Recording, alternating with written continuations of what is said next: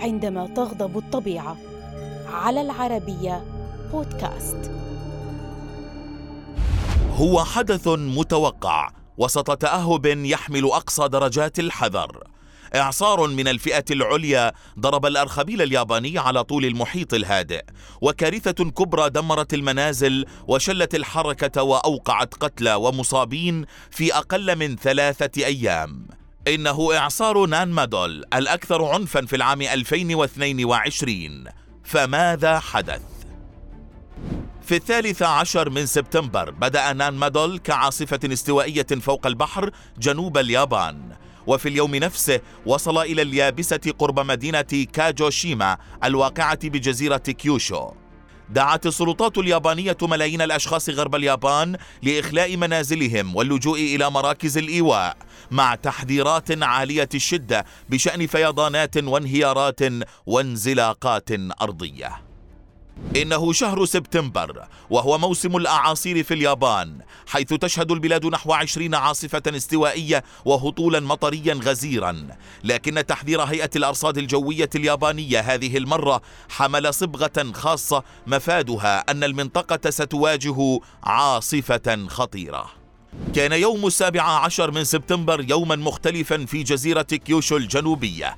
عند الساعة الواحدة ظهرا رصد الإعصار فوق جزيرة ياكوشيما الصغيرة ووصلت سرعة الرياح إلى 234 كيلومترا في الساعة.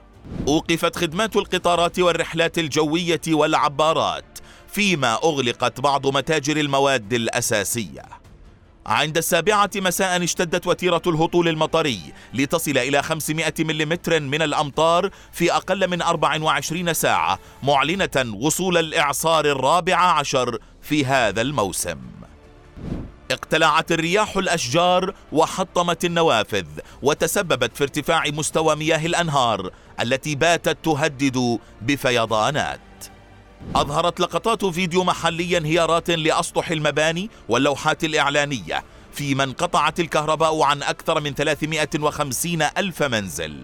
فيما قضى ما لا يقل عن عشرين ألف شخص ليلتهم في ملاجئ بمقاطعتي كاجوشيما وميازاكي في كيوشو. استمر نان مادول في التحرك نحو الشمال الشرقي وتراجعت قوته مع وصوله إلى المحيط الهادئ في صباح يوم العشرين من سبتمبر.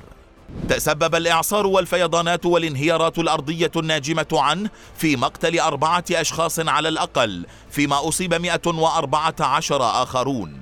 فيما قدرت الخسائر في صناعة التأمين اليابانية بنحو 120 مليار يوان. كانت هذه أول مرة تتعامل فيها البلاد مع تعليمات قانون الإغاثة من الكوارث الجديد حيث تمت تغطية نفقات البلديات لإنشاء مراكز الإخلاء ما أدى إلى حماية العدد الأكبر من السكان. صنف نان مادول الذي تركز تأثيره في محافظة ميازاكي بالفئة الرابعة أو الخامسة واعتبر ثاني أقوى الأعاصير التي ضربت البلاد منذ أكثر من سبعين عاماً.